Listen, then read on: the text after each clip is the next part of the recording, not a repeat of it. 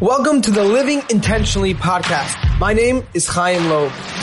In this podcast, you will hear and learn what breeds action, where living intentionally leads to action. You will acquire knowledge from those who are in the state of action.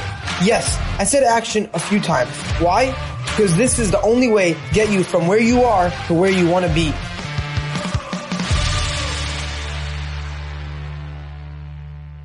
My guest today's name is Michael Newman. Michael has an organization which inspires and empowers the next generation and adults called Jewish Inspiration Foundation. He's an elite Spartan athlete, has a podcast on Aish.com called Jews in Sports, and much more. Enjoy this episode. So you spoke, um, you ran into speaking about the five weeks before um, um, you uh, had the competition, the race, and something that I wanted to ask you about was you know, your biggest challenges, the most intense challenges, struggles that you went through in terms of training for something like that, training for a race, training for a challenge um, during that like specific time? Because I know that when someone is training for something like that, an athlete's training for something like, let's say a boxer is training for a fighter, right? Someone's training for a race, uh, competition. It's intense those times. Yeah. So so the so the backstory of of the I, I want to call it high motivational time in my life because uh, that was the only way I was going to get through that. You know, through any challenge, you really have to be motivated. So um, that's one of the things. Uh, I was homeschooled, so that's one of the things that was implemented that my parents made sure is how we can self motivate each other. But the backstory to that is basically I had wanted to be on TV to show my yarmulke, and so I had I had you know that was one of the goals. It stems from we could talk about it later, but stems from a Holocaust survivor saying make a Kiddush Hashem, fine. And so uh, I got asked, so so I applied it like three years in a row to American Ninja.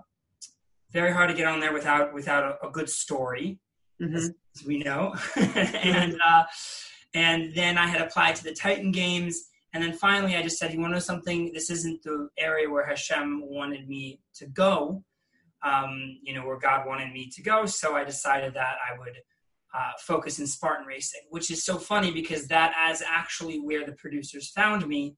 Uh, in you know, I guess I, had I had uh, had consistent performances in fourth place, so they saw that. Then they saw my yarmulke. They went through the rankings and stuff, and so they saw me and called me. So once I got the call, it was obviously go time this is the once in a lifetime opportunity. You will be surprised, however, that go time is not very motivating.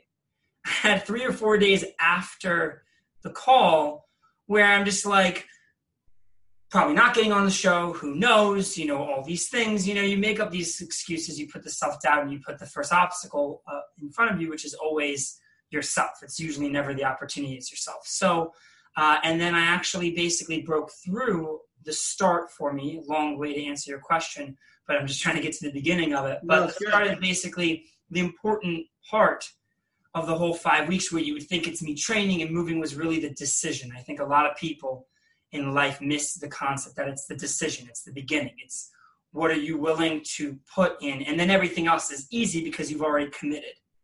So it was that moment where I realized that you know, my friend, I had a Spartan chat. You know, they were pushing me, but they weren't pushing me at that moment in my time. They were busy with other things. And I said, I'm using this as an excuse. I said, why aren't they pushing me? Eh? It's been four days. They should be pushing me. I should, you know, this is the biggest opportunity. And just in that little moment in life, I realized, you know, they have nothing to do with your goals.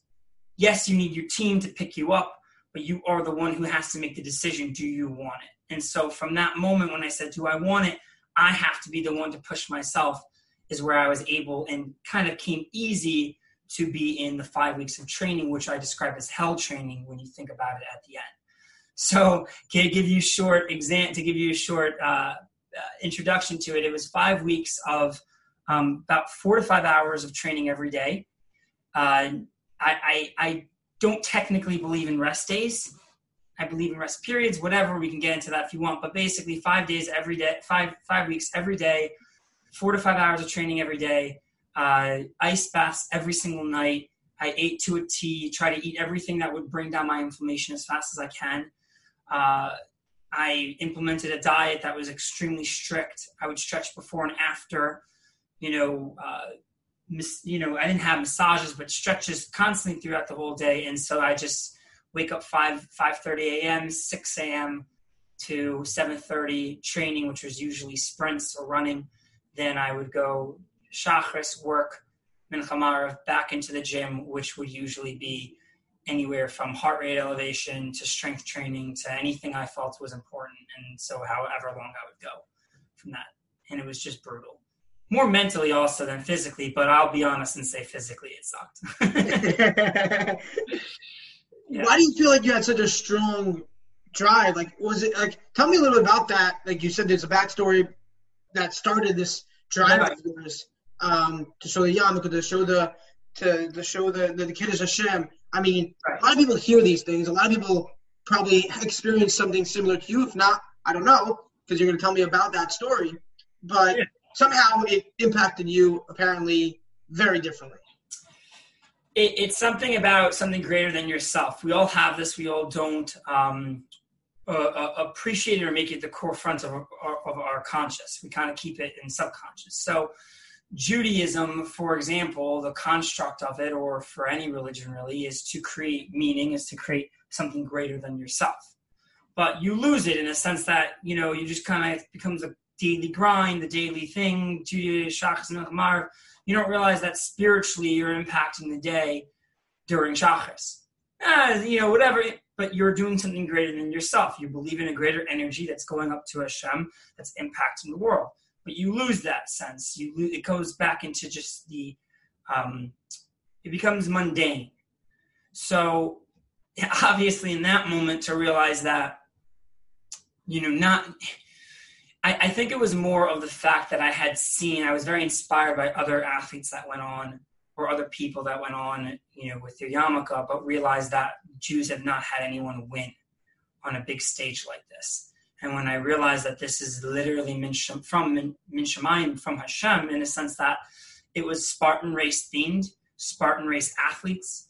Uh, the whole, it, it's what I was doing. It's in my wheelhouse, what I've been training for for three years, and realizing that I actually have a very good chance of winning the entire thing um, was obviously a motivator. Realizing that there's, it doesn't logically make sense that a show would just appear right now you know, it, it, didn't make sense. So obviously, when I believe logic doesn't make sense, if you run it through a simulator, and it would come out, you know, nine out of ten times, or you know, nine, you know, and then the one time it happens is is Hashem being involved. So when I realized that, became quite easy to motivate yourself because this is it. You have one opportunity to get the Jews on the board. and to show the Jewish community in a very gritty, nasty type of sport that Jews are actually strong and can take down by one on one with an elite athlete. Yeah, I mean that's that's that's definitely powerful. So you have this like inner like motivation to, to put Jews on a on the map, on a pedestal, show them that they can be gritty. Like, what is it exactly? Like, what's the mission you are on? I mean, with this. I want. Right. I know there's a larger probably mission, um, and I want to ask you that. But like specifically with this, I just kind of like want to understand it a little bit more because training that hard, um, wanting to do things that people are not willing to do. Um, yeah. I actually told uh, my mom this morning. It's something I was thinking about. I went on a walk this morning. It was raining. I, want, I need to get out. I wanted to get out early in the morning, Sunday morning, right?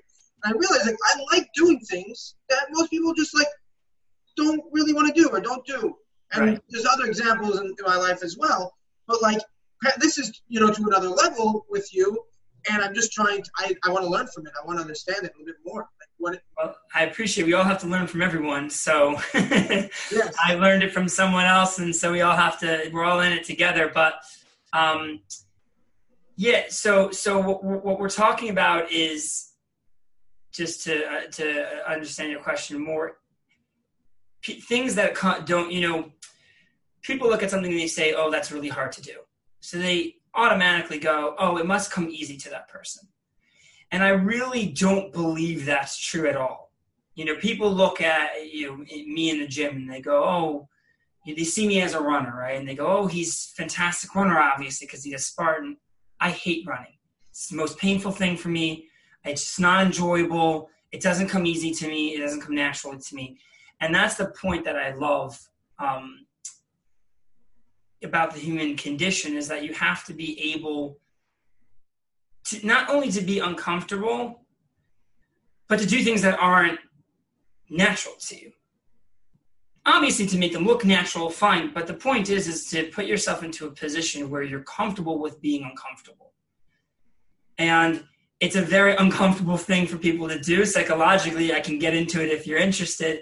But the the concept, and then simply is also we really only grow when we are uncomfortable. So yeah. So someone, so as someone asked me, you know, why do you put yourself? Obviously, you know, I try not to be like this person. You know, I, I try to say I'm a human being. I, I have faults. I'm, you know, the the the the excitement to me is that it doesn't come easy in these things, and that I can actually be comf- you live while it's not coming easy. So, uh, someone asked me, you know, why do you why do you do it? The sports. I really wanted to get out of this. I wanted to stop Spartan racing uh, right before the show, and I was thinking about kind of like retiring, whatever that means. Um, and then the show hit, and then I continued, and I put my body in immense pain. So, I mean, I, I my body, I, I, do not enjoy the fact that my body is constantly feeling like an eight year old. For That's example, feeling. I have arthritis in my neck, muscle damage in my shoulders, uh, two uh, uh, calf injuries, a left knee uh, joint, hip injury, and I actually uh, um, I tore uh, my ankle or whatever. Not tore it. I you know third degree sprain, but oh, I tore a ligament in my ankle. Right. So the guy asked me why are you doing it, and the simple point is that you know it's a part of my mission and it's and it's my way of meaning of life. So it's really to show people in themselves that here is something that I didn't perceive as possible. I didn't know that Orthodox people could do that. People tell me that all the time. You instill in a yeshiva kid that this, you know, I don't say to yeshiva kids go go become an athlete. I say go take your passion of Hashem first, make that first as your identity, and then go impact the world. That's my message. So my greater mission in life is to make impact and meaning, to make meaning in the world, which is to impact others.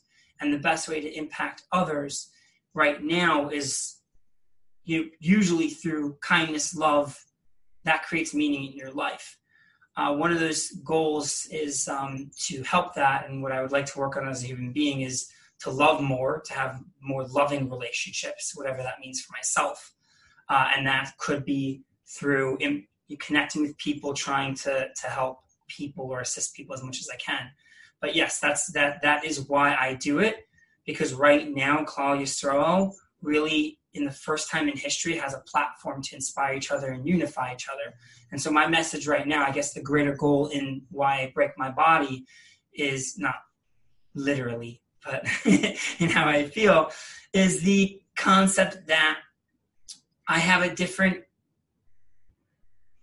understanding or mission in my life, which is to impact people from a positive, to tell people that not that you can do it and this and that, to start the journey to yourself. Start creating a self, an identity. Start understanding who you are from a positive perspective. Stop getting down on yourself. Stop the, the narrative of negative thoughts and start putting together a personality that you're proud of. Not that you're told, not that you're manipulated through. You know, there's faults in every system. You start, you know, Judaism, I say, is not a religion where we create robots. We miss that boat a lot of times. It's to connect with Hashem on your relationship. Obviously, there's red lines in anything. You know, I don't say go, you know, whatever. But that's that's the the answer. Is that right. my, my mission is is to take sports and as an avenue for people to realize that they have to decide on what they want their life to be. Yeah, I think it, it's something that something that I learned and, and connecting to what you're saying is like in a way like start saying start telling yourself either your own story or a new story. Some you know because we a lot of the times we revert to that negative story, that old story that again and again. and something I learned from uh, Tony Robbins um, is there you go. you know, telling yourself, you know, that that that new story um, that can be extremely powerful. Right. Start seeing yourself different in the greater the greater mission and goal. Uh, I, I, have a story with uh, my Rebbe when I was on the show, and everyone asks me all the time. It's hysterical. How do you keep your yarmulke on? not, not, not like I have, I have these clips. They're I got amazing. them too. I got them too. We probably have the same brand. I have a keep on it. Keep whatever. keep up. Keep, keep yeah. Uh, I think yeah. I have like keep it on. Keep it on. I have keep keeper. Yeah. So you know. So, so we'll both get free yarmulkes and they'll sponsor us. Amen. um, no, a show. I don't. Yeah. Um. Uh. Yeah. No. So I. So so everyone asks me that question, and so I call. You know. I. It. it so I had those two in. I had four bobby pins. The joke is that I, you know, I was sitting in the lockdown room for ten hours, and my friends and, and my, you know, we all compete with said, "How are you gonna? What happens when you?" They're like, "What happens when you reach the water obstacle? Is your yarmulke gonna stay on?" And I was like, "That's a really good point." And so I went back to get more. So I had eight bobby pins and two kits, and it, it wasn't coming out.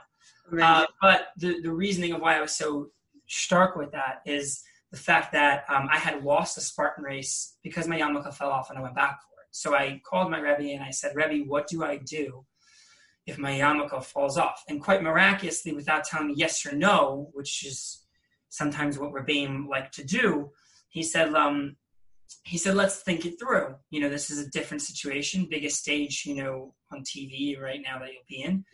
And so he said to me, what are your, he said, he said, tell me, tell me, you know, my name's Mike. Yeah. Tell me, Michael, what, what's, what's your goal? He said, is it to go on TV and show everyone else that you're better than everyone else? Is it to make money? You can make serious money. Or is it to make a Kiddush Hashem? And I said right away, Rabbi, Kiddush Hashem. That's, that's the goal.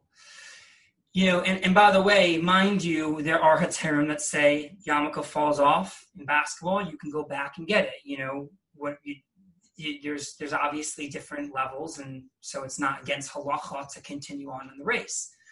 Some people would say whatever, but basically they're there, and it's not such an easy easy answer than just to pick it up. Everyone's like, oh no, of course you pick it up. Not really. You know, this is the biggest stage.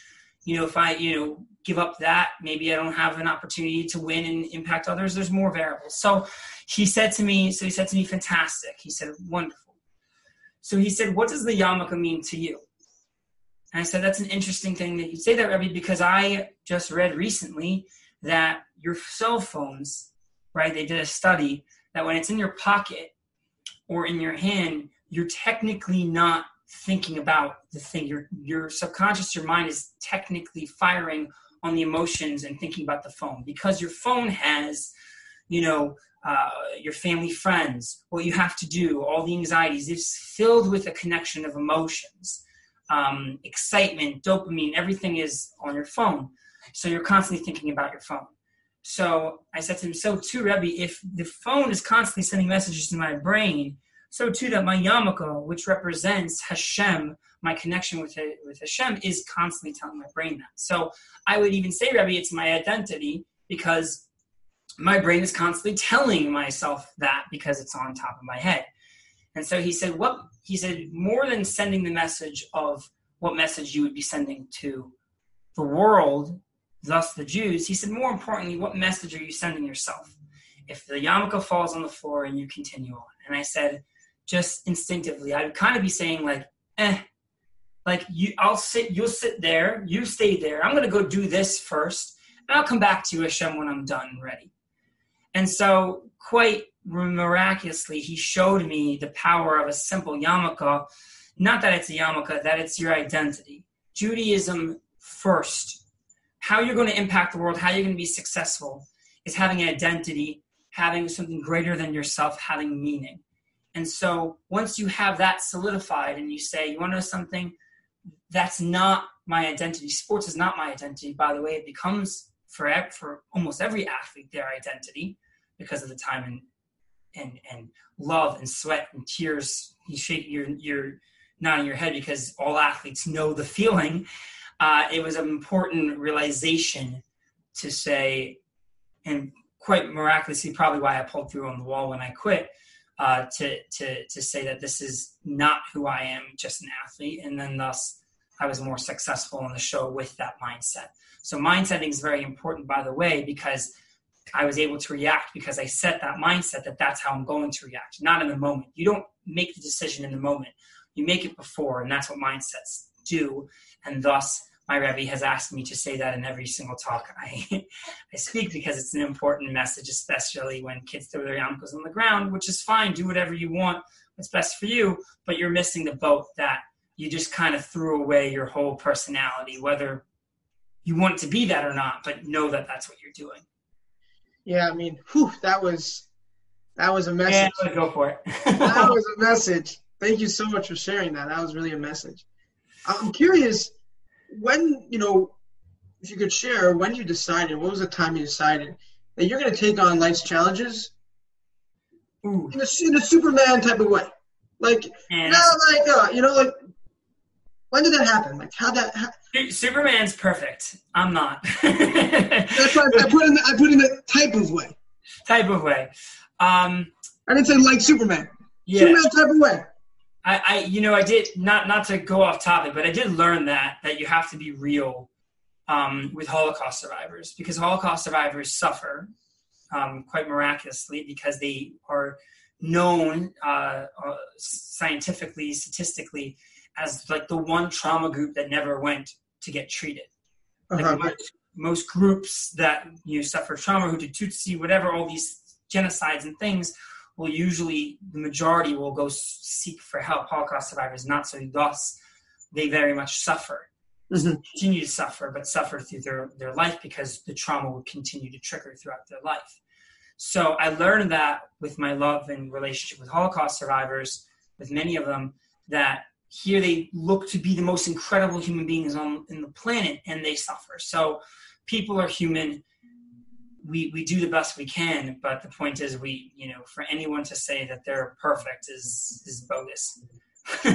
for anyone to feel they're perfect is bogus. Yes, hundred percent. I'm glad that you prefaced that. Yeah, But at the same time, some people take on things at a higher level than others. That's a fact, and that's okay to realize that you might be some someone like that, and you work for that. You work hard for that, and that's why I want people to learn from that. I want people to learn from you. You really live with intention. Hey, I try. I try. It's it's not it's not a it's I just did the psychological thing. Um, you know, you you go like this. It's Yeah. defense. I was like, no, it's not true. Um, but It's okay, uh, it's okay to take a compliment. It's okay. yeah, um, but uh, I totally forgot what your question was, though. no, I was asking like, you know, when point in time did you decide that you're going to take life's challenges, like, you know, in a in a more Superman type of way? You know, like you're really going to take it on. Okay, so I guess we I guess we would go above average. Um, Yeah. and, and above average, the, the mindset that I've been in is when it, it, it changed for just call myself above average. I didn't mean it that way, but I guess the, the point is, I guess we're the journey because every day I, I struggle with it. Every day you have to to grow your. fight every time, but you But- say yes. No, but You say the yes more than more than most. But but but the point is that it, it started change. I'll say it like this. Before we hear more from our guests about that, I'd like to share a quick message. If what you're listening to is enjoyable, please give a follow, a share, a review. It'd be greatly appreciated. Thank you very much. Now back to the show. sports narrative. I always got close to the top or to breaking through. I played every sport imaginable, uh, you know, because a lot of the leagues were on Shabbos. So I, I always went to play a sport. I got to the ceiling and I always fell short. Always, you know, five fourth place finishes in Spartan racing. Always, you know, getting to the semifinals of a golf tournament and just blowing up. You know, like I was always right there and I always hit the ceiling and I could never break through the ceiling what changed that was three things um, uh, um, meditation. So a concept of being aware of the moment not to sound all voodoo but you know get, meditation gets a bad rap but to be conscious of the narrative that your brain discusses and tells you. Uh, your body actually releases the exact emotions when you think of a certain event. You know the, the, the talk that i'm going to give later in the week if i think about it you know my you know i go oh my gosh will i do well or not you actually release the same emotions of nerves that you'll experience then when by the way i'm not giving the talk i'm just sitting here so that understanding that your brain controls that this voice in your head this narrative controls your life really chaotically and horribly um, so that's, I think, what people miss the boat when they say stay in the present moment. It's to stop your brain from overtaking you and taking you a place emotionally where you don't want to be. So that was meditation, uh, Emunah, spirituality, the relationship with Hashem, something greater than myself, and then mindset racing, obstacle course racing, Spartan racing, seeing, see, changing the concept of seeing failure, an obstacle as a failure. I can't get over the 10 foot wall and stop and, and change your construct to that's not change the concept that I couldn't get over that wall as a failure as it's an opportunity to overcome. It's not a failure. It's an opportunity for the next time or whenever you will not be able to get over the wall if you don't get to go at that wall. So don't see it as a failure, go after it. And that's a big key. So all three of those things came together to create this mindset where then I was able to on the show where, you know, with no three you know three sleeps of no three days of no sleep constant chaos you know all this craziness racing um, 1 a.m 4 a.m my time versus the top speed obstacle course racer. I had no business beating him. I was the only one who beat him uh, you know on the show. And you know I have to give it credit to when I was on the wall. I had a moment where I wanted to quit, go back to the same pattern, and just those three things kicked in. I took a deep breath. I mean, thankfully, the crowd started chanting my name, so I was able to zone me back in. But I took a deep breath. You know, I started having a conversation with Hashem, and I actually sing a song in my head about overcoming, which uh, which brought me to that. This is not a failure if you don't, but remember all the things that you did. And then obviously the conversation with the Holocaust survivor or at the talk. But but the point is that is what set me over, and that is what continues to set me over in these things. My podcast on Aish. That you know, most of the time I would just say no, it's too big, can't do it, all this self doubt, these crazy things, and so it's just it's the next level to where you have to start trusting yourself and but but with those three things staying present stop screwing yourself before stop shooting yourself before in the foot before you start the race. Take a deep breath be in the moment. Realize that hashem wants you here that there's a greater purpose even if you're not really enjoying that moment which kind of then makes it enjoyable which is a weird way to say it. I say that by the way with cold showers. I'm actually reading a guy's book of Wim Hof. I actually finished it. Uh, I, I, I was doing this before but i would turn a hot shower on then cold shower hot shower go into a cold bath to control when your anxiety, your heart rate goes up to control staying calm when everything is freaking out. So take the deep breath, realize something's greater than yourself, and then rely on the mindset that um, that you set before those moments. And what I mean by that is for Mamba, Mamba mentality. People talk about Mamba mentality, they have no idea what they're talking about. Mamba mentality is not Kobe making the decision to shoot the ball this way because he doesn't have time to think. When I was on the when I was in the race to exit to try to win instead of get more money, I gave up twenty five thousand. That was a one to two second decision. That did not come in that moment. It came. I, I said. I've said to my dad, I don't understand how I made that decision. It came from the conversations with my rebbe, realizing what my goal is, you know, realizing money's not the concept. Not it's not about you know beating this guy. It's about kiddush Hashem. It's about winning. People, Jews need to see someone win in a yarmulke, and so that was just already preset. So those three things um, for the goals that I want are very important, or not that I want, or that I believe I, I need to go after. And I fail constantly in, in also by the way. I'm, I'm not perfect at all. I yeah, I think it's important to, to what, what you're saying at the, at the last thing. I want to go back to something also yeah. is like basically you can prepare, you can put work in, and not every time is it going to you know work out perfectly. Not every time you're going to pull through. Not every time you're going to be successful. You will fail, and that's all right. Failure is feedback, and then you could, you know, go forward Correct. from there. Um, you're not you. Yeah. By the way, just quickly, you're not going to grow. By the way, if you don't put yourself in horrible situations, we are so comfortable, you know, in our in our in our minds. We put ourselves. We're creatures of habits biologically, right?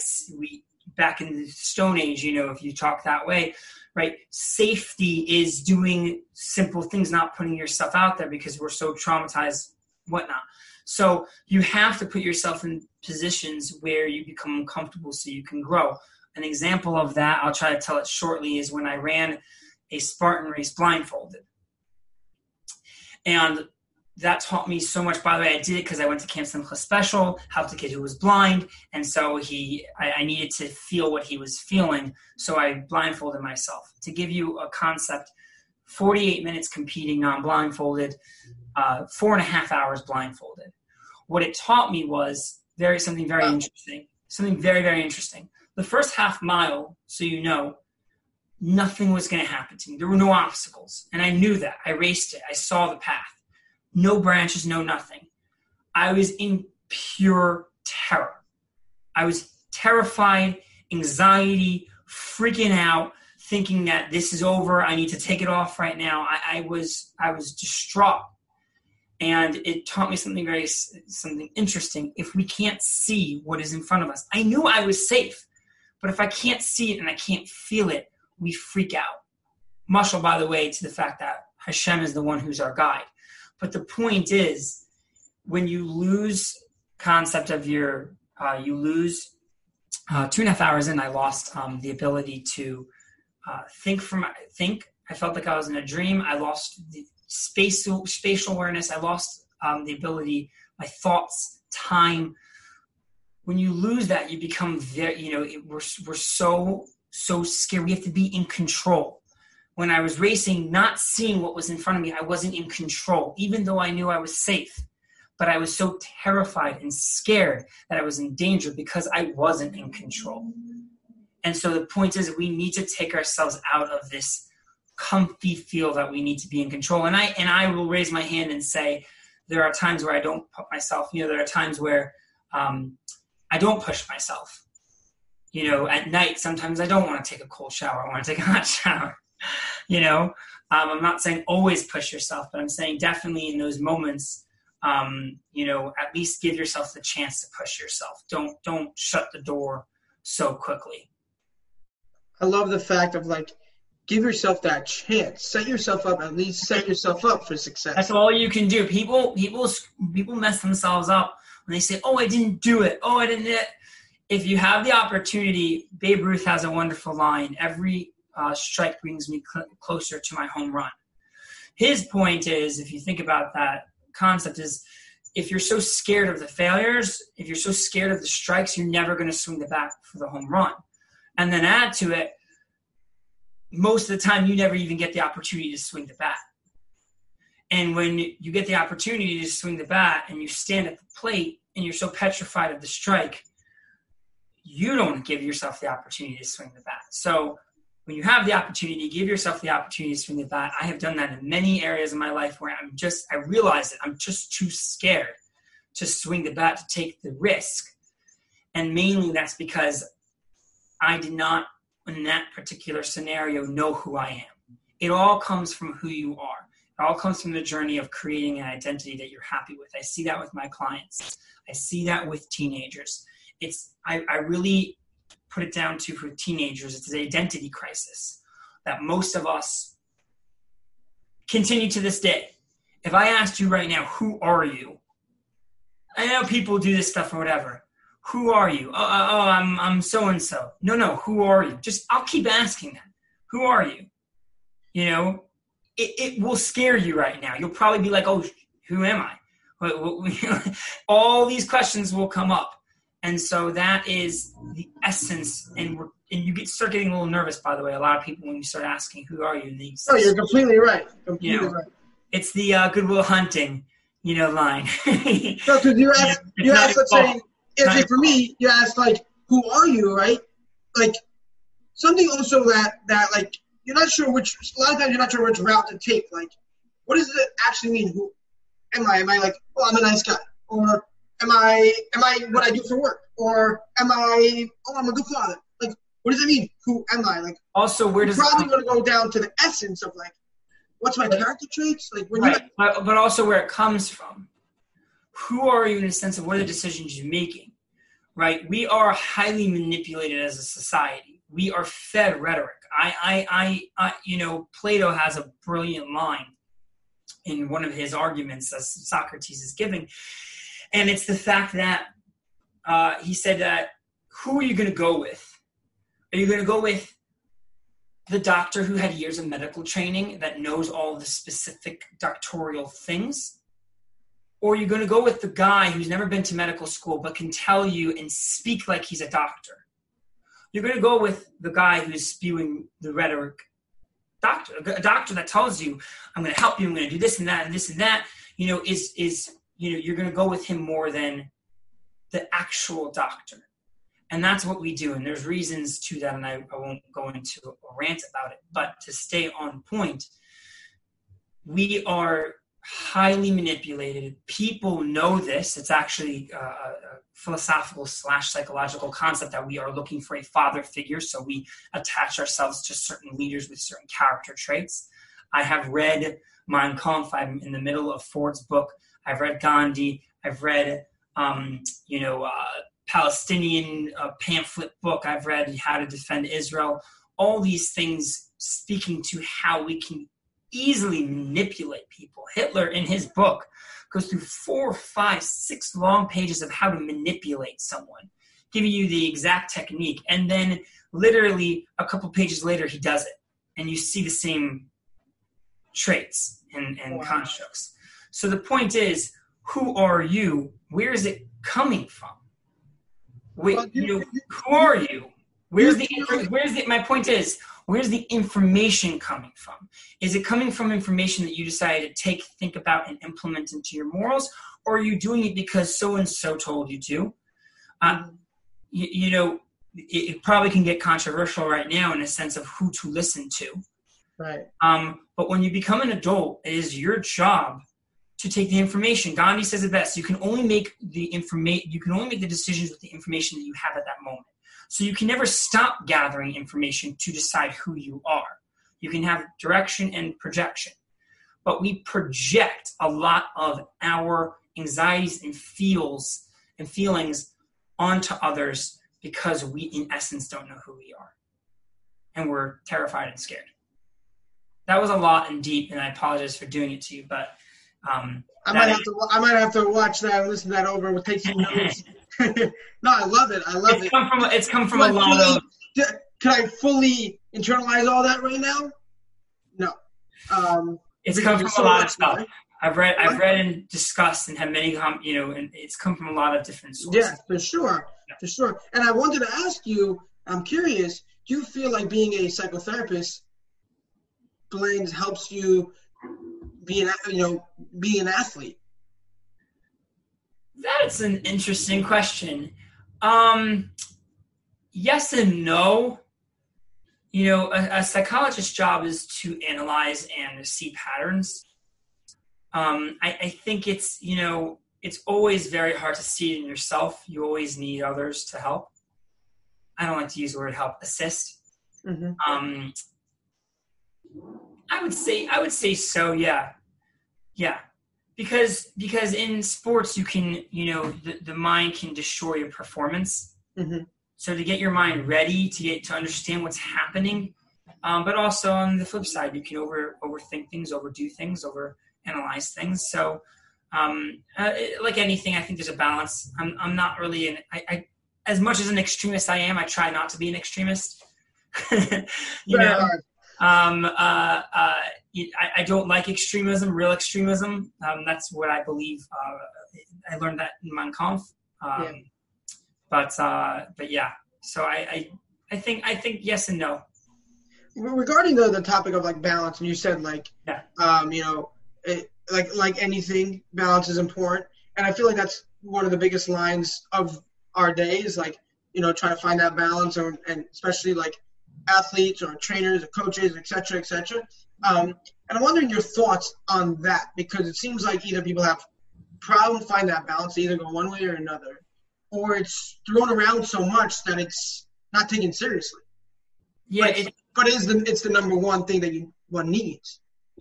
Yeah, it's hard to say what is balance, and that's again comes back to who you are.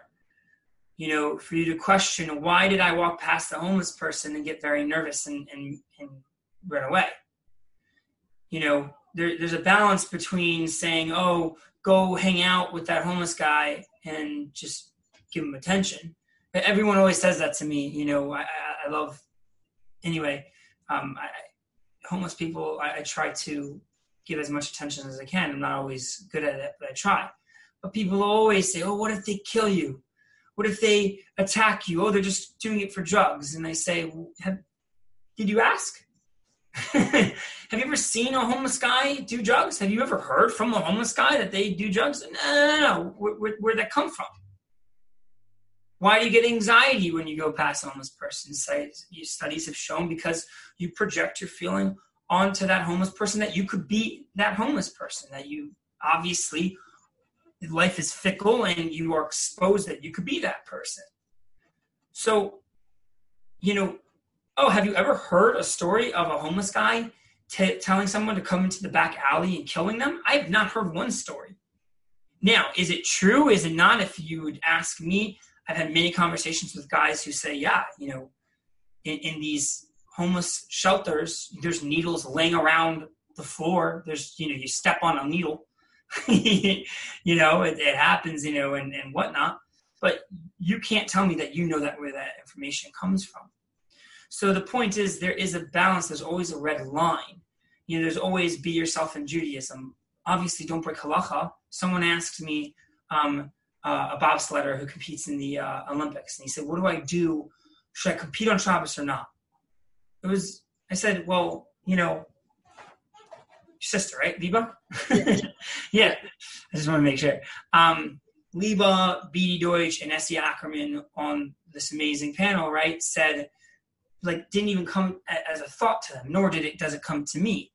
But I, you know, uh, uh, you know, someone actually said, "Well, you just look the other way." You know, uh, uh one of my coaches just look the other. Hashem will, God will look the other way for that one day. I was like, obviously, you don't have the same relationship I do with with God. That's not how it works.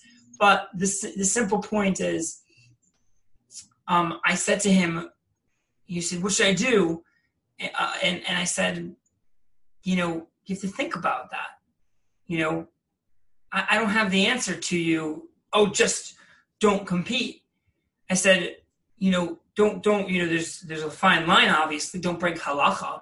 But if you can go and compete, walk there, stay a hotel by there, walk there, compete there, not break any halachas, discuss with the rabbi. Who am I to say that that you know maybe if you compete and you win as a bobsledder with a yarmulke on, you have a platform to do Hashem's great things. Maybe you gave an opportunity to do something good. You know, maybe, uh, uh, you know, I, listen, you can't, you know, Tamir Goodman made his decision, but Tamir Goodman playing basketball in a obviously halachic way, maybe he wouldn't play on those on those days. He'll sit on the bench or something. But him being on the you know, NCAA championship team with a yarmulke might have sparked a whole generation of Jews that you know would be proud of themselves and and start doing things. Who knows? But that's the decision you have to make. He was shocked by that because he thought I was going to say the same answer that everyone says: "No Shabbos, Shabbos, Shabbos."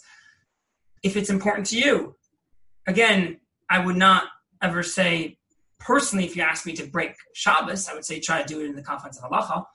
You know, but what's your decision? Is that your decision? Do you make that decision? So that's what I mean by balance in the sense that gather the information. Is that who are you? Are you the person that believes that this is your mission to be in the bobsled team and you know that relationship with Hashem is fine there? Or are you the person that says, no, Shabbos is who I am? Don't do that because that's what you think everyone else tells you to do do that because that's who you are. And that's your balance. That's your place. That's your. That's, that's the balance. The balance is who you are. The balance is creating a personality, a, a, a moral co- compass that you enjoy being around. Not that you find out. You know, you always have this pattern in life two years, five years. You know, someone gets a new job, someone gets married, someone has a kid. It's very exciting. The dopamine hits. It lasts, you know, two, three years, however long it lasts. And then they start to do something else. They got to find something else. I'm not saying that I'm, I, I, I very much, I think, follow this pattern as well. But that's because no one has a direction or a, or a goal. What's your goal? If I asked you right now, what's your goal? What's your goal in life? Like, like my one number one goal in terms of family, career, what? What I'm saying, I'm, I'm asking you, when you die, by the way, a lot of people are uncomfortable with that, and I always, I'm always down to discuss that. But I've had a, an interesting journey, a, a book that changed my whole concept and, and whatnot. But when you die, I'm good. What, what, what's, what's, what's your goal? You're on the deathbed, or, or more importantly, is a meditation that says I you're going like- your last breath. Like I would like. I mean, let's say you're asking, like, what would you like people to say? I like at my funeral. Like, like what do I want them to say? You know that I made a positive impact in their life, where they because you know because of certain things that I've done in my life, um, showing by example, they lived a better life. They were happier. They were You you said you said a big word. I, but not your I. What do what what what would I be perceived to them? What would I what would other people see me as? It's a fascinating, fascinating thing about our psyche. Please perceive me as a certain way. We all do this, right? Mhm. We don't tell everyone come on and say this is the right way to do things. Everyone comes on, myself included, and I and I've tried to stop that recently. I don't know the right way of life, but I definitely know that you have to decide that right way. So it's it's you now are subjugated to everyone's opinion. Yes, is my goal to impact people and make meaning, and the best way to do that is to is to become is to do good for others yes, that makes me happy. It's a selfish thing. So, me helping others and doing good is a selfish thing for me. It makes me happy. In essence, is it making them happy? Yeah, but the primary reason is because it's making me happy. It's a good thing to be selfish about, Mhm. but that's what I'm doing it. Not because I want someone to see me that way so they come over and kiss my tuchas and this and that, whatever. Because we're told what we want and I'm still on that journey. I've realized I have to add a lot of other things. I realize I need more loving relationships. I need to have more connection with people to discover more of what people makes people happy and click and whatnot. But it's a fascinating thing that we all do. We want to die with a memoir of ourselves, with something named after ourselves, so other people perceive us. Who cares? That Like- is that is the hell cares? Um, this whole this whole thing is worth it just to learn like that. Like that is so powerful, and it's something that I definitely have to think about, think over. And, and that's the point. And that's the point. By the way, that's not the answer. You have to go do the journey. That's Right. that help you in a sense of you know now you have to go figure No, it out. of course, that's what that's what I'm saying. But I think it's also powerful. You said, um, like, right. Uh, I lost the train of thought for a second here, but you said like we receive we receive like we want others to look at us Yes. like you know how how how they perceive us, right? But then we kind of forget the fact of like, wait, that's it's like you said, it's a good way to be selfish, but like, what's it all for? And Well, doing good. By the way, sorry, doing good, not just to be perceived. Do, doing doing good for others. That happiness is making an impact in the world. right, Making an impact in the world contributing, make, is making meaning. The best way to do that is to impact, is to help and impact others, to make a difference in other people's lives. So that is the most selfish thing because it makes you happy. right. Sorry. Uh, yeah, no, it's just interesting when you ask, like ask like, what's your goal? yeah. That's a selfish thing to begin with. Like, what's your goal in a way? Like, what do you want to accomplish? I don't know. You know what I mean? Well, you're saying you're saying yeah, you're starting with I, but but isn't isn't that what life is about? Aren't we essence an essence of you of energy that is ourselves, so that we perceive Right, right. So then, so, then, what's your goal? My goal. Oh, so it's interesting here. So what's your goal? Okay, here's my goal. I want people to say this about me. That's where, like, like okay, Right. Sick. Yeah. right. That becomes that becomes a goal. Listen, I'll, I'll raise my hand again and I'll say, I don't like attention. You kidding me? Of course I do. I went on TV.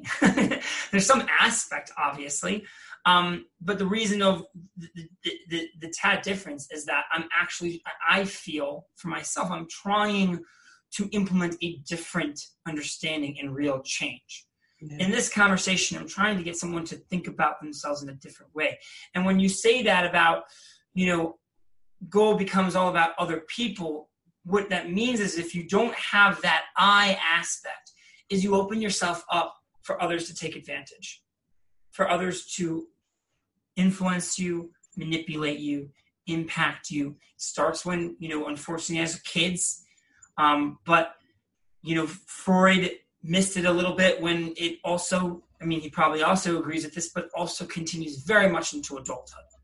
We don't have a sense of identity. We don't have a sense of what we want not our goals but how do we make decisions do we listen to the news and hear all the terrible things that are said about republicans or democrats and just decide that that's what we're going to do i don't care if you're a democrat or a republican but did you come to it on your own understanding? We can make you and I can make the same decision in life. hmm But how do you came to that decision? Way different Yeah. than how you're making it and I am, because eventually your road is going to lead you down to a place of unhappiness and anxiety. And as we have in America, the highest depression rate in in, in the world. In history ever. Yeah. Well, it's hard. It's hard to quantify that because we don't have right. we have data. exercises back then and that. Yeah. So I I can't I can't imagine that when people lived to thirty and every, life was all about wars and diseases that there weren't anxiety. yeah. I'm sure it was That's a good point. probably worse than it was now. Honestly, That's a good point. fear. They lived in a state of fear constantly. You know, we we obviously also do as we're being proven, but um, things are feeding that more. But yes, the point is, who who who who are you? And that's where I've been trying to to really get people to start seeing wherever that journey comes for you. So I'm, getting a little bit of under, more understanding of the of the who are you because I think all this stems from Yeah. that question of who are you. And what I'm understanding is when we understand who we are, then we can understand like okay why we make decisions, where that how Right. we made that decision, right. okay what how we're making this goal, et cetera, et cetera. So it really just really comes down to our identity. Who are we? Right. It's really coming back to that. It's the same thing in psychology, right? When you make a decision, right? Uh, let's take relationship and and uh, you know you pick someone, you pick someone, right? When a psychologist says, "Hey," you know the the the the, jokes, you know, with moms, and, you know, you're, you marry like your mom and your dad. You know, we all know this that there's mm-hmm. you attracted to certain people in our life and and whatnot. Mm-hmm. And as a psychologist, you point that out. It gives you the information, the ability to say, oh, I'm making this decision because I was born this way. Racism and anti Semitism, all these things. Oh, my parents gave me during my NFL summit, they hit upon this, the last summit, uh, the last panel. Oh, my parents gave me this information, so that's why I think this way. Or I was born in this environment, and that's why I think this way. Once you open that up and you realize, oh, that's I'm making that decision because that's what I'm comfortable with and used to, then now you can make your own decision. However, let's play real, you know, change a real concept where that's not where it ends. You still have to overcome the information that you've known psychologically, emotionally. You still have to make daily decisions to get the information and, and continue to make and, and do things to make yourself make the better decisions. Decisions. Wellness is not one thing. You don't get the oils, the essential oils, oils, and smell it and go, I'm ready. You know, everyone in, in, around the world, you know, the one big thing, the one big purchase, you know, I'm going to start doing yoga. Yeah, going to change my life. I'm going to start drinking tea. It's going to change my life. I'm going to start meditating. It, it's all of these things. Um, listening to classical music lowers your blood pressure by 30%. I, you know, I have the essential oil mister thing going on. I drink tea. I do yoga. I meditate every day. I daven obviously every day. I uh, I have things on my wall every day. I you know try to uh, do certain things that make me happier every day. Smile at people. It's so many things, and it's a lot of hard work. And people rather just you know. Yes. Well, it goes back to my question of, you know, how you made the decisions to to be above normal, above average. And I think that you answered it so well right here. Is like bringing these triggers into your life doing these things, that's what will breed those results.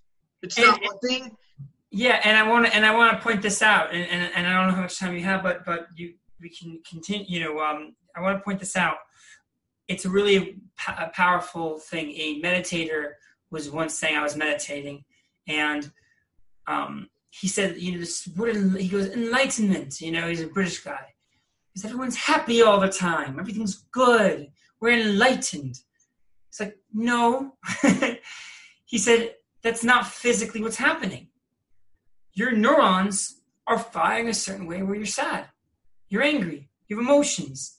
That's not the human condition to be happy all the time. That is not what life is about. And people miss that. People want to, they say, oh, you know, it, people want to feel happy all the time. People don't want to feel co- uncomfortable. And they really miss the boat when you can be comfortable in an uncomfortable situation. You can be in a cold bath or cold shower while breathing a certain way and thinking a certain way, and all of a sudden start to feel the water kind of feel warm. Mm-hmm. Feels warm. I could be running in my race and feel immense pain where I usually stop and vomit and break down and, lose 30, 40 seconds, where I'm starting to talk with Hashem and do all these things and realize I go, am I am I in pain right now? Huh? you know, you start to you start. You know, I was meditating and and you know uh, uh, the on top of my eyebrow it started to um, clench up and started to be very very painful. And I started to do all the all the meditative things, breathe into it, relax around it, think, think, think certain things, certain breathing. And all of a sudden the meditator goes, accept whatever pain you're in right now invite it in. See the pain as a person.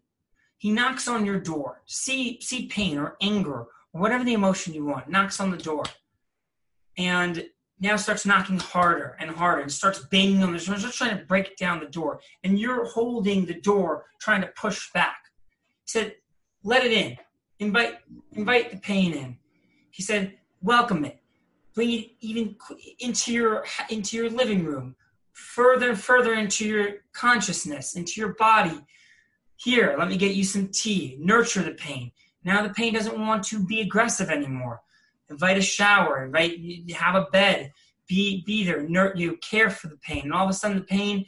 This person is not angry at you anymore. It's painful. He's in your now. He's even deeper into your subconscious, to your brain, your body, into your shower, into you giving you. You're giving the pain your food and your and your attention. But now he's not bothering you. Now he's not hurting you. He's just there. And so that's what happened. I was able to move on in the meditation. I was able to have the pain and go. I was so focused on the pain when I was in pain. And when I went, okay, welcome. That's fine. You're allowed to be pain. I was able to move on in the meditation. And that's what happens. We let this pain hunker us down. We see pain as a bad thing. And right now, I could be anxiety ridden, sad, and whatnot, but I'm going to feel happy and good. And that's what constantly happens for me. I go through the waves of sadness. I get depressed. I get sad.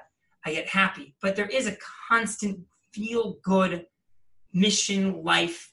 I do feel like, you know, whatever that word of happiness is for me, I feel successful and fulfilled into what my life is on a constant, um, normal basis and that's a lot of hard work So I don't want to say that I, I'm perfect and I'm happy all the time. Hell no. But even in those moments, it's it's uh, you know, it's it's. Well, I think I think you could say even those in those moment, moments, it's you know a little bit more comfortable, and you because you believe in the concept of bringing in you know the uncomfort and, and being Right. a bit comfortable. Yeah, accepted and being a bit more comfortable in the, with the uncomfort, and that becomes a part of you, and that's okay. It's Yeah. the phrase that my Rebbe said. You know, you know it's weird and bizarre that you get when you give up all control to Hashem. That is when you actually gain control, and that's a weird thing for people to comprehend. But it's an easy thing for you to feel when you feel it, because you because we all say no, no, Hashem's in control, Hashem's in control, but we all really don't feel it. We would never take our hands off of the steering wheel if Hashem told us. Because to. we never actually gave him control. Is that what you're saying? Correct, because we don't. Essence, we believe we. Uh, you have when you give Hashem all the control, you are in control, which means you're you are. Com- no one would take their hands off of the steering wheel. You know, the song, you know, give God the wheel. No one in their right right in their right minds would do that. But giving control to Hashem, being happy, being comfortable, is saying, in essence, taking your hands off the wheel. Mm-hmm. And once you do that, weirdly enough, is when you gain all control, which doesn't logically make sense in our brain because we go, no, the car is out of control. But you are you are in control because you don't have control. It's a very hard thing to understand, but it is very simple once you do it. And you have to constantly do that every day. Right, right. That's what it comes to the consistency. So I have a number of questions, Do it. and I, you know, I love talking to you. Where we could definitely do a sequel. I Sure. have a lot to say. I am learning a tremendous amount. Um, being trying to be a sponge here. My, my motto is wherever I can give to you, make an impact, I'm there. So yeah, I, I try to bring as much amazing, amazing. I can't wait to I can. yeah, I can't wait to have people listen because there's so much good here. But I want to know just Yes. a couple, like a couple number of questions, and you know these days people's uh, attention spans, you know, aren't you know too good, so we don't want to you know you know make it too long. But I don't podcasts you- so long. Yeah. what? Podcasts are so long. Joe Rogan was like two and a half hours. I'm like, who the hell is listening to that? But it's interesting because Joe Rogan is the number one podcast in the world. I, that's my point. I, I It's like just backwards. uh, uh, uh, ten percent happier, and all these, and all uh, um, uh, uh, uh, Malcolm Gladwell's podcast. They're all like so long, and yet I listen to them. I mean, in workouts though. So- Now I work. right. Anyway, So go ahead, ask the questions. I'll go short. Sorry, I'll, I'll answer short.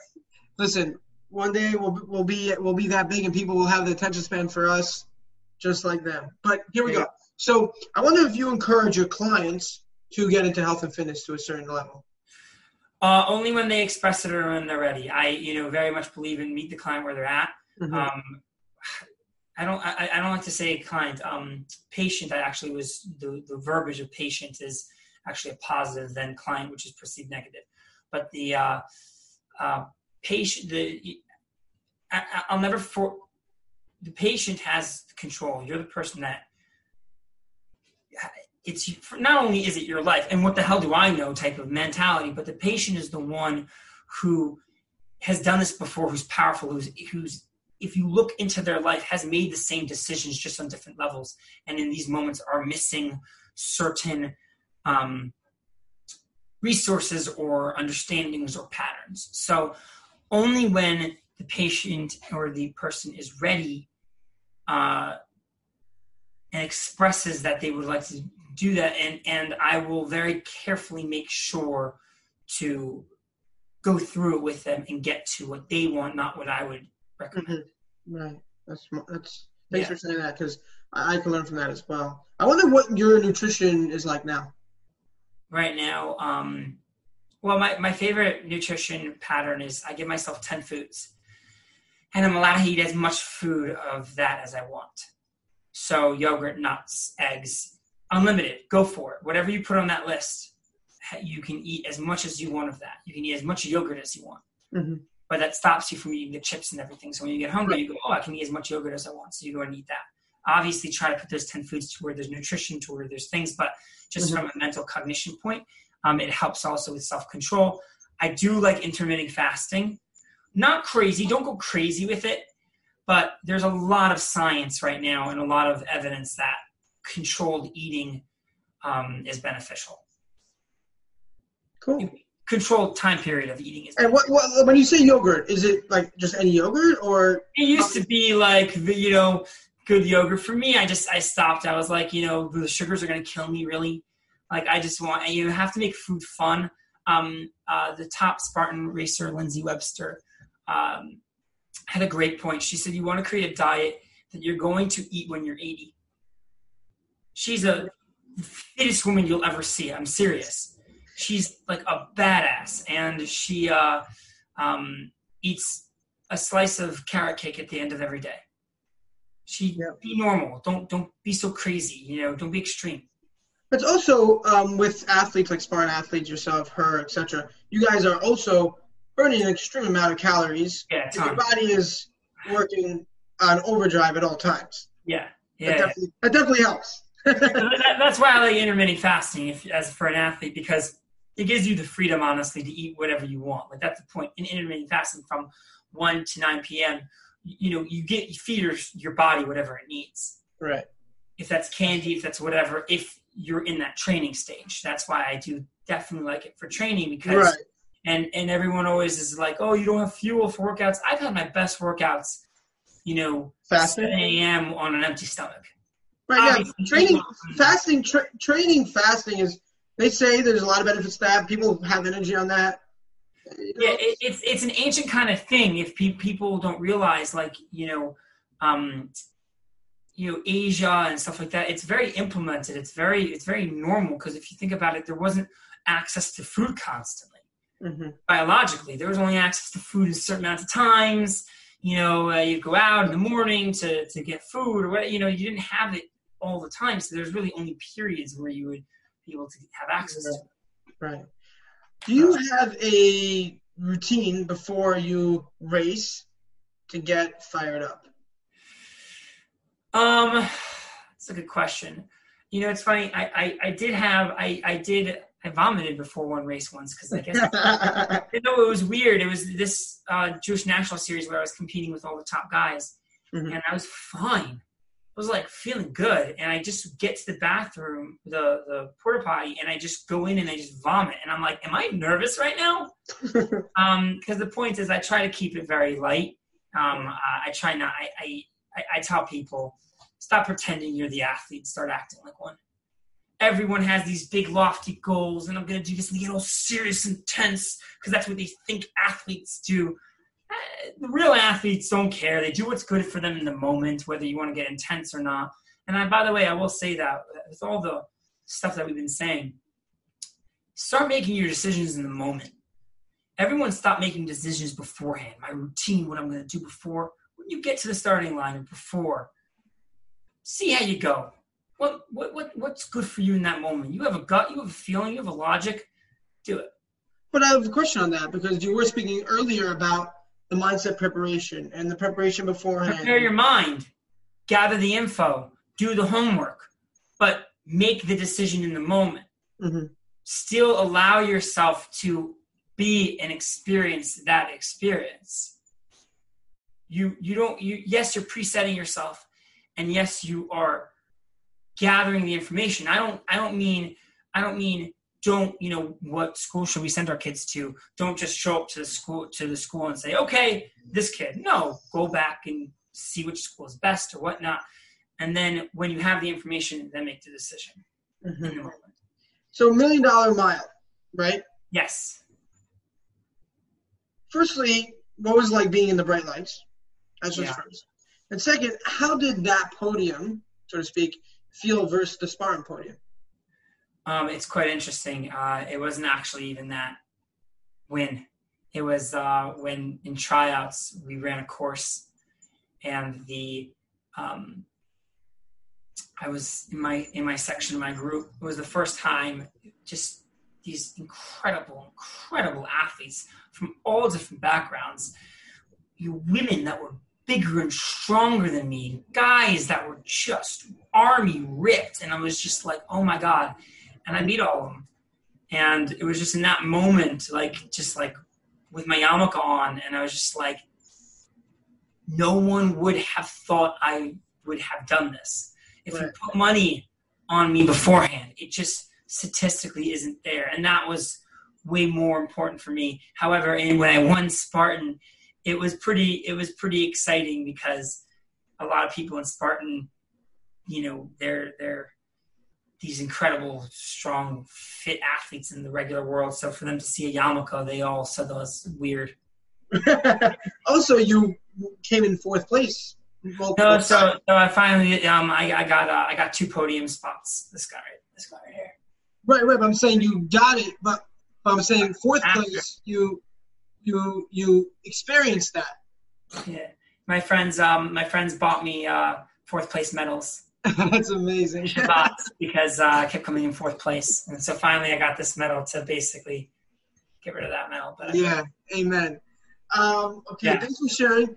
I know that there's Spartan. You're you're in Florida, right? I'm in Miami. Yeah. You're in Florida. So, yeah. firstly, when's the next Spartan you're doing? I know there's one in Jacksonville in February. Um, this upcoming February, yeah.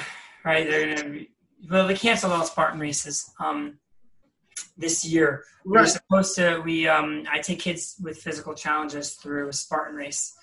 Um, so we were supposed to do it in October, but that got canceled. Right. So I saw that there's one coming up February uh, in Florida.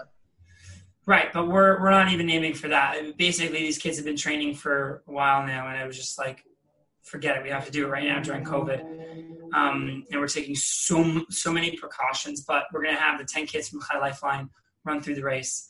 August 30th, we're mimicking creating an exact race from with the gym that I'm friends with. Wow. And we're gonna we're gonna make sure those kids get through because I just have I had enough like waiting for the next part. Yeah, that's epic. Let's go. Let's go. Let's show people that these kids are. We have Brady who's blind. Um, you know, Ari Cohen wasn't supposed to live past his first birthday. A bunch of awesome Beis Yaakov girls running. So it's it's uh you know so fun. That's so powerful. Um, because I was looking there's on the west because that's where I live. Um, Vegas and Arizona have in February and March. Spartan racing, you you, you ready? You you coming after me? I'm, I, I wouldn't I wouldn't say I'm coming after you, but you never know. After these races, I might get the bug. But uh, I went to I the Tough Mudder, and obviously it's very different. Yes. Um, I, I understand, I understand, I know, I know. Uh, but I, I do love uh, obstacle courses. Uh, I did a couple, and I've always I've always wanted to do a Spartan race. So someone actually sent me um, a, a month ago like the schedule. Um, so I saw in, in, in February and March they have on the well, west over there. Yeah, but in LA they have January, I think, don't they? Oh yeah. So I gotta. There's a, Cal, there's a Cali race that's always the uh, starter of, of the race. Um, uh, yeah, you're so so. I, I qualify for elite, um, so I'm, i run in the elite division, but the age group divisions are crazy. How old are you? I'm 24. Oh, oh, no, but you're going to be put in the 25 to 29 because your birthday probably is going to be. Yeah, my, my birthday is going to be November. Yeah, yeah. So you're going to be 25, 29.